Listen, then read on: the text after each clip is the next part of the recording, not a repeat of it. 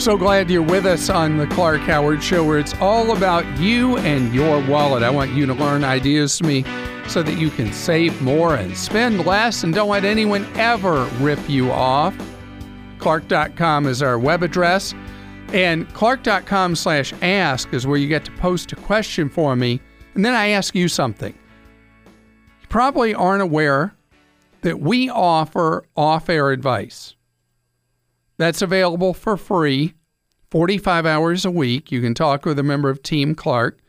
We've been providing free off the air advice now for just a hair under 25 years. If you go to clark.com, scroll down that front screen, you'll see how to get free off the air advice. And I hope that if we have served you with free off the air advice, that we did serve you well. Coming up in 20 minutes in today's Clark Rageous moment, such a frenzy about buying organic, but I have something that will truly Clark Rage you to share with you in today's Clark Rageous moment. And coming up in a half hour, there are discounts available all over the place just for the asking. I'm going to tell you what you ask. And what I want to talk about right now came specifically out of a call to our show. I had done a segment about how I did 23andme.com, also did ancestry.com. And the 23andme, I was able to get a list of genetic issues that I might face or my kids might have inherited from me. And it sure is helpful to know those things.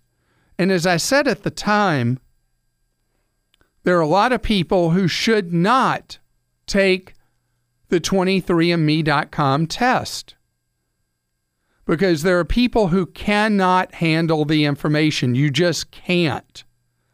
If you find out you're genetically disposed to having a greater likelihood of having a particular illness or having early onset Alzheimer's or whatever it is, there are people who, given that kind of information, psychologically, it just blows you up.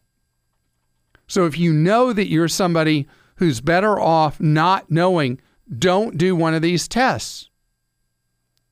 But the question posed to me was this If I know these things, what's to keep my insur- an insurance company or my insurer from using the information against me? And that's kind of a chilling question, right? To think about an insurer knowing what's going on with you genetically and then choosing that they're either not going to insure you or that they're going to charge you a higher rate because of your genetic predispositions. So I did some reading about that because at the time I said I didn't know for sure. And what I found out was really fascinating. The concern is the opposite insurers aren't allowed to know your genetic information. It's called the Genetic Information Non Discrimination Privacy Act. Insurers are not permitted to require gene tests, and they can't use any gene information they have to decide whether or not to insure you. So here's where it turns on its head from the call that I received. So this was really crazy weird. So, do you know what adverse selection is? So, where somebody makes a decision based on their own circumstance that can harm the greater good. So now someone who takes a 23andme.com test can know, oops, I have a greater risk of this, that, or the other that might cause me to die younger than average. Well, an insurer sells you life insurance based on the actuarial tables that show the odds of when you're going to die. And they set the rates that way. Well, think about this. This was the point also of a New York Times story is that people could take these tests, know what they're gen- genetically at risk for, and if something's a very high risk of causing a severe health problem or potentially early death, they might choose to go out and buy additional insurance with the insurer none the wiser of the risk they represent. And it turns the exact question I had upside down and backwards, where you're able to use the information to protect yourself, but harm the overall risk pool on which the insurer has set their premiums. Who knew it would turn out so upside down and backwards from my original question on the show? Dan is with us on the Clark Howard Show. Hello, Dan. Hi, Clark. How are you doing? Great, thank you. You are a good saver, are you not? Yeah, I, I, I, think so. Maybe, uh, but that's that's my question now. Um, uh, I've been googling this for a bit and haven't found a great answer, and wanted to get your input. Um, probably about 10, 15 years ago, I, I ended up uh, opening an account with an online bank that promised a couple percentage points uh, uh, interest rate. And so I opened an account, and um, it, it went well. I, I stashed away some some cash, and then, you know, over the years, I've been opening up little sort of specialized, uh, you know, sub accounts. So I've got one for my taxes, one for, you know, my car savings, one for my next laptop computer, one for our kids' braces, and one for holidays. So I've got 15 little accounts here, um, and and there's a good balance. You know, it's it's about thirty thousand, but I, I start thinking, you know, I'm not earning a whole lot of interest on that. Dan, I can barely breathe. I am so excited by what you've told me. I mean, here you I are mean, calling me. I can hear the discouragement in your voice, and I am ecstatic hearing what you're saying because you are planning in advance for expenses that you know are coming and expenses right. that you cannot anticipate and you are not only preparing yourself for a rainy day, but you're preparing yourself for things that are going to happen like clockwork in your life. Right, right. So that's that's wonderful. So yeah. so why does it feel bad to you? well, I, I'm just wondering. Like, I, I think with this uh, bank, I'm getting maybe one percent interest, and and I wonder. I think I've heard you say a couple times that you know it's not great to stash too much cash in a savings account. It's good to to invest, and I, I'm doing that a bit already. Uh, but I just wonder with these funds, should I just leave them here where it's safe, or should I be moving them to, you know, an investment account where I can be earning a little bit more interest? I mean, I love the the idea that I can see what they're all for. They're designated and they're protected. But I wonder if I could be earning something a little bit better. All right. What a great question, and we're going to talk specifically about the difference between savings and investment. So okay. the money for your daughter's, you said your daughter's braces? Yeah, a couple kids' braces. Okay, a couple of kids' braces. All right, so those are yeah. going to cost you, was it five grand a kid? Uh, it could be. It could be. Yeah. So I mean, that's some serious money you got to come up with, and you can you know when that's going to happen, how far in the future, and so how soon is it for each of your kids? Uh, I mean, you know, some of these expenses, yeah, are things that we might use next year. Like we'll buy a car probably later this year, so we'll take some of the funds out for that. But all right, so you're getting you know, you're getting to my point. So yeah. money that you're not going to need for a decade or longer should be invested. On the other hand, money that's going to have a use, especially within five years, should be absolutely locked down in simple savings like you're doing now and money you're going to need between five and 10 years is kind of a mixed message what you should do with it. But the shorter a time period you're looking at, it's all about savings. The longer a time period you're looking at, it gradually becomes all about investing. So a lot of these 15 accounts I'm guessing, are for needs that will occur within a five year window from now. Is that accurate or inaccurate? Yeah, yeah, that's that's pretty much it. So Yep, in that right. case, you're doing it 100% right. Wonderful.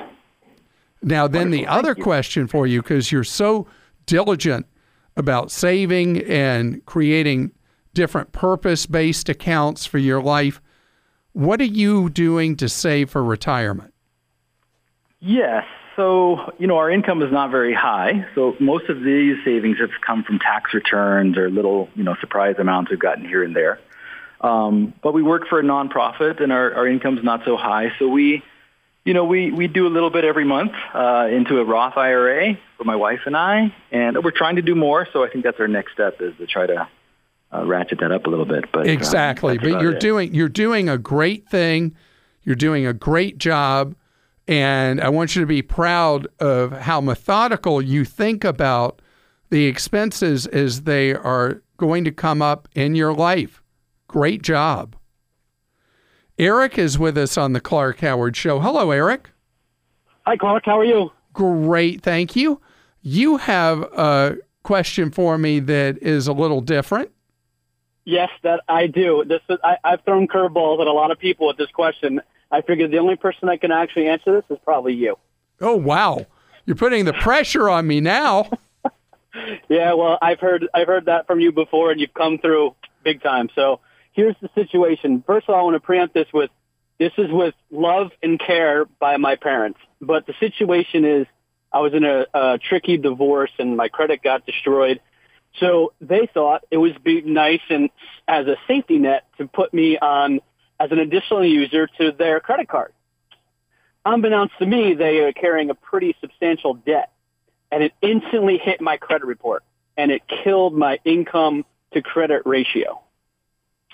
So the question I have Oh, is they're doing a refi and they are going to clear this debt. Now my name is on the account still. Um, do I keep it there and hopefully help them control the revolving credit, um, which they're pretty diligent. Their credit score is like 750, so they're pretty good there. But this one is is substantial. Or do I remove myself completely and establish my own credit? So you do want to establish your own credit, but right now they're actually an anchor for you instead of a booster shot. But if I heard you right, they're about to pay this off through the refi and it'll be the credit card debt will be at zero. That's correct. So you want to use that, not remove yourself as an authorized user yet. Use that once it's paid off. About 60 days later, you should see a nice boost to your credit score Okay. and then apply for credit of your own because you should have, hopefully, at that point, a score good enough that you can get a credit card on your own. And then turn around and revoke the authorized user. Now, they'll have to do it with the credit card company that, that you're being removed as an authorized user, but then it will no longer reflect in your credit. Okay, that's good information. Now, what about the credit bureaus? How do I get them to remove this from my credit report? once your parents have removed you as an authorized user, within about 60 days, you'll no longer be showing as an authorized user of this account on your credit report. Okay. So, so the That's how it's supposed company- to work in theory. Okay, so the credit card company they call and say, "I want this additional user removed." No, remove well, the, your parents ask that. You get removed from the account, and then the credit card company electronically, when they update status, you suddenly won't show up as part of the status for that card. Okay. And that's the the best way to do it. Now, I told you the book answer, you will only know with practice over time if that really happens like it's supposed to. And if, if it's still hanging around on your credit, then that would be something you would challenge saying, I am not an authorized user on this account. You would challenge that with whatever credit bureau would be showing you as an active authorized user on that account. Organic foods are so in, and we spend quite a bit more money to buy organics rather than non organics. So you want to get what you're paying for, right? Well, today's Clark Rageous moment, sadly, I have to tell you, that's not necessarily happening. Scams, ripoffs, outrages. It's a Clark Rageous moment. In a deep research, multi month investigation by the Washington Post, they found that over and over again, items that are being marketed as organic are not. Items have been found to have heavy levels of pesticide in them that are being sold as organic. And the industry is fighting from behind against counterfeits. Roughly half of the organics we buy in the United States do not originate in the United States. And the standards can be different from country to country, how clearly, how, how much enforcement there is on the sale of organics. And clearly, in a lot of places in the United States, it's not. In addition, the U.S. Department of Agriculture is way understaffed in being able to be a cop on the beat. A recent example of counterfeit organics found that by the time the USDA got to the point where they visited a warehouse where the fake organics had originally been sent, two thirds of the organics had already gone into the marketplace, way too late to do something about it. You spend all that money and you don't get what you're paying for? That's Clark Rageous. Age has its privileges. I'll tell you what that means in a second. I'd like to welcome you to the Clark Howard Show, where it's about you learning ways to keep more of what you make. Clark.com is our website. ClarkDeals.com is where you get all the bargains to stretch every dollar. Speaking of stretching every dollar, there is such a mishmash of deals available to people who are 50 and over. And they come in all different forms and shapes and sizes. Some give discounts at 50, some give discounts if you are an AARP member. By the way, as a um, as a gag gift. When my wife turned 30, I bought her an AARP membership. And ever since, she's uh, way past 30 now, but still young, she continues to get solicitations for senior living facilities, 55 plus communities, you name it. And she has never renewed that AARP thing I did when she was 30. But the look on her face when I gave her that card was priceless. And she became eligible right then for all these AARP discounts. So, a lot of places at age 55. Others, well, my son and I last year went to see a movie when he was 10 and I was 60. And we qualified at the theater for me getting the senior discount and him getting the child's discount. How's that for a twofer? But if you don't ask, you don't get. A lot of places, you just say, Do you have a senior discount? And they either do or they don't. And usually I'll say, What age do you have to be for it? And turns out a lot of them I'm still too young. You got to be 65. But for most, actually, you don't have to be. You can be 50, 55, 60, 62, whatever. Some people out of vanity don't want the senior discount because, well, to them, it means they're old. Get over it. Get the savings. Grab the money. There are now, if you look at your Google Play Store on an Android or you look at the Apple App Store, you'll see there are a lot of apps now that will identify for you the senior discounts you're eligible for and how old you have to be for those? And so I say age does have some privilege besides grunting when you get up or sit down on a sofa. What are you laughing about, Kim? I'm laughing because I'm 45 and I already have aches and pains. I get you.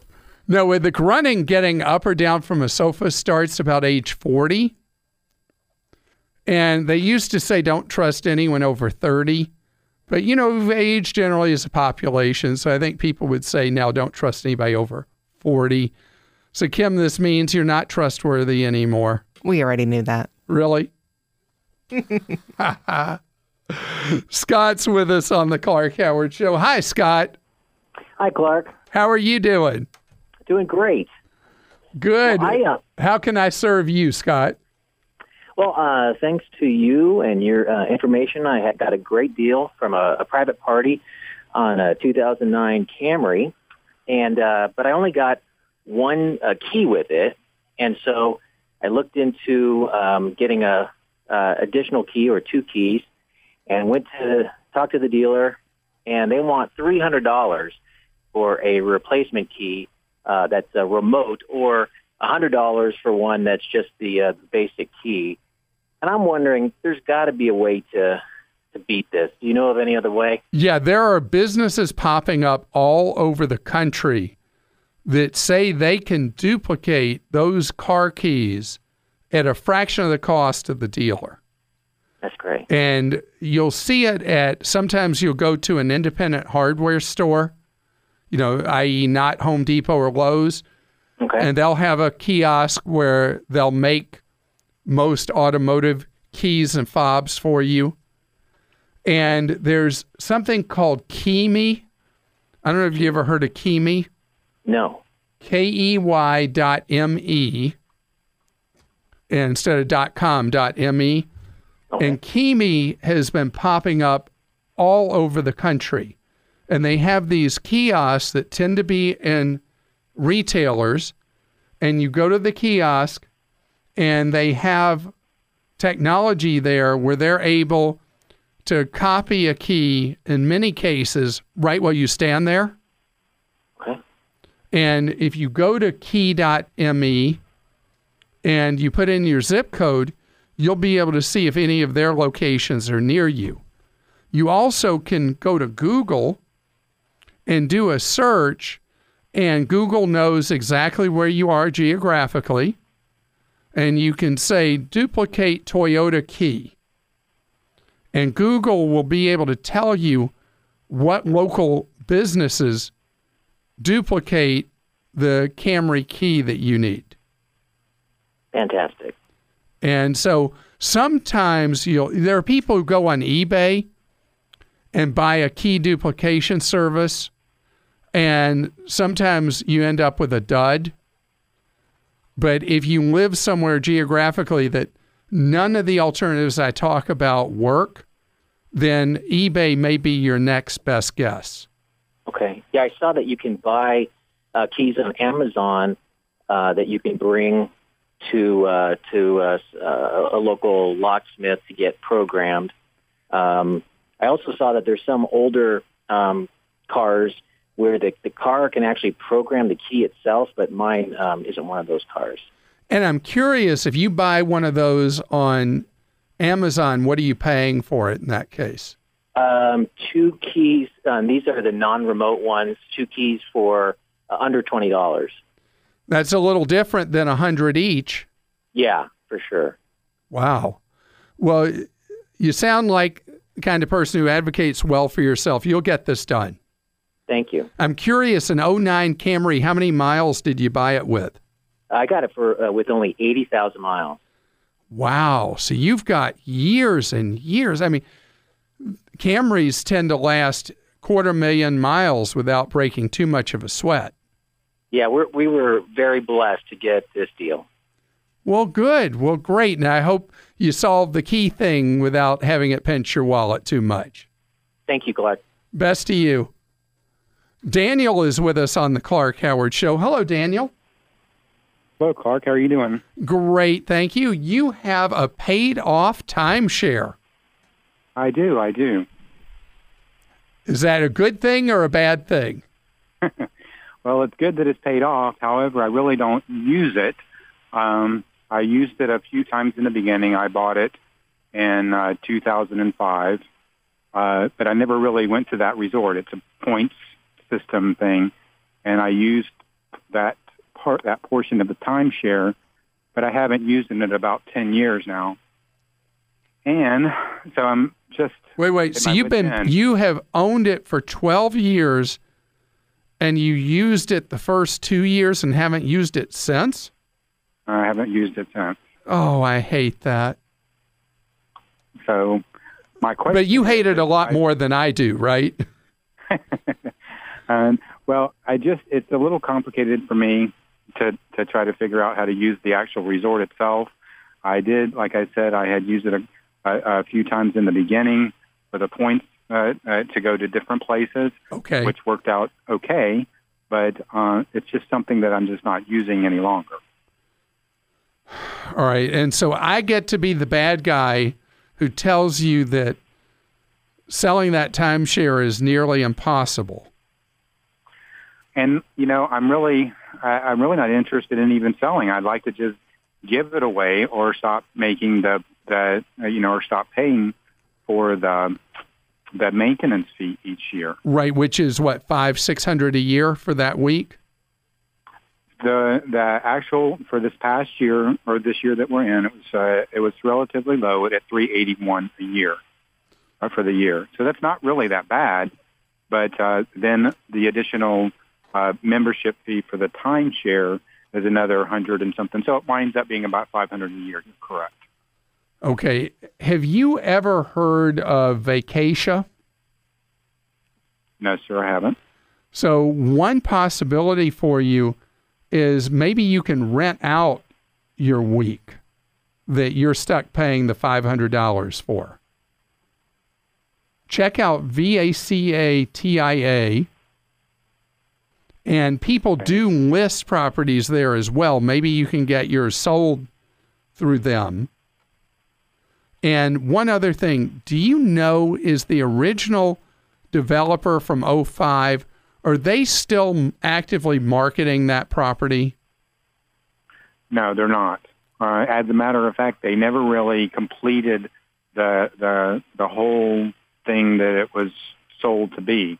There's only about two or three buildings that actually were ever completed. Well, that's not good news. No. So, is It's there actually, have, I, have you found any um, informal homeowners group for that place?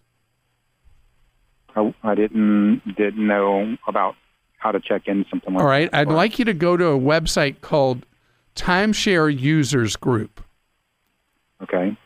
And you and you can Google how to go to that website, or you can go. and give you the address. It's kind of complicated to get to it. It's TUG for Timeshare Users Group. The number two dot net dot net Okay. Tug two dot net, and see if there's any group of people who are owners of weeks there as well. And that's going to be a great source of information for you. And you also might find somebody who actually likes having a place there and would like your week. And so when you're giving it away, that makes it a whole lot more possible. And Daniel, anybody who comes along who says they can sell your week for you, but in return you need to pay them money, you need to know those are 100% a scam. Linda's with us on the Clark Howard Show. Hello, Linda. Hi, Clark. How are you? Great, thank you. You're selling your home. We hope to, yes. Well, how can I be of help in that quest? well, there are so many real estate agents, especially in our area. I just don't know where to start because I've heard some nightmare stories about agents that really weren't working well for the property owner. Right. And so you have a very small percent of agents that sell in a metro area that sell probably three quarters or so of the real estate being sold in that area. tiny, Yeah. tiny share account for most of the activity. And what I'd like for you to do is going to sound really anti intellectual and informal, but I'd like you to drive around in your general neighborhood area and look for the same agents on the signs again and again.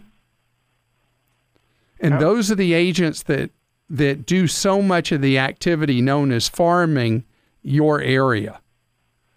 You'll probably in a typical search like that, you'll probably find somewhere around 5 agents that account for most of the homes being sold in your general vicinity. Oh, I never thought to do that. And so you write down those names and you call them. You have those uh, four or five people, whatever it is, come in and present to you how they would market your home, what they think it should be priced at, why they recommend that price. And you're looking not just for somebody who seems very knowledgeable and very industrious, but you're also looking for somebody who you match up with as far as personality and chemistry. Oh, very good. I And never so, thought to interview. oh, definitely you interview the agents. And Very just good. because somebody says they can get you more money for your house than somebody else, that means nothing No, oh. because asking ain't getting, right? exactly. So as you interview those agents that seem to be so active, most active in your immediate area, you'll be able to zero in on perhaps one, possibly two finalists that you'll have to pick among. And I bet you'll find your right person to market your home. Brandon is with us on the Clark Howard Show. And Brandon, you want to throw me an impossibility, don't you? Thought if I could throw you one, that the one I have would probably be it. What are you wanting me to solve for you? My fiance and I are going on our honeymoon a few weeks after we get married in early December. We're going to be leaving right after Christmas. Now, the predicament here is this is the only period of time where we get to use our floating holidays and things to take this vacation. So going to a time of year where it's cheaper to fly isn't necessarily an option for us. When during Christmas do you want to go and where specifically? We're going to be leaving on December 30th, and we are leaving to Costa Rica from the Chicago airport. Oh my goodness, you hate me, don't you? oh, Brandon. Oh, man. That is going to be a tough one. Now, the 30th, though, you may be okay, even New Year's Eve, if you could do that day, because most of the travel southbound from the U.S. to Costa Rica would have most heavily happened before that but it's not going to be easy because you're peak, peak, peak, peak time. Yes, and uh, we understood that when we looked into pricing. And the biggest reason I wanted to talk to you is just to ask what a reasonable price is, not what a great price is. From Chicago to um, Central America, Costa Rica in particular is the most popular spot.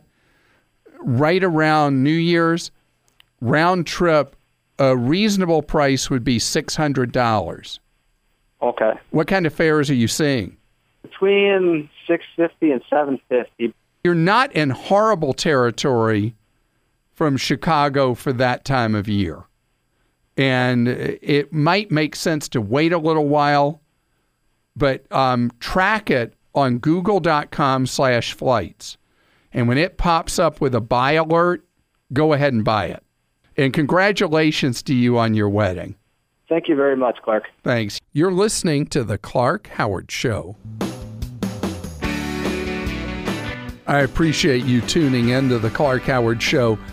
And if you'd like more fun stuff to listen to by podcast, well, we have our Empowerment Zone. This is where you get to hear the stories of people that have done amazing things, either in overcoming hardship in their lives or things they've done to accomplish. Go to clark.com slash empowerment zone.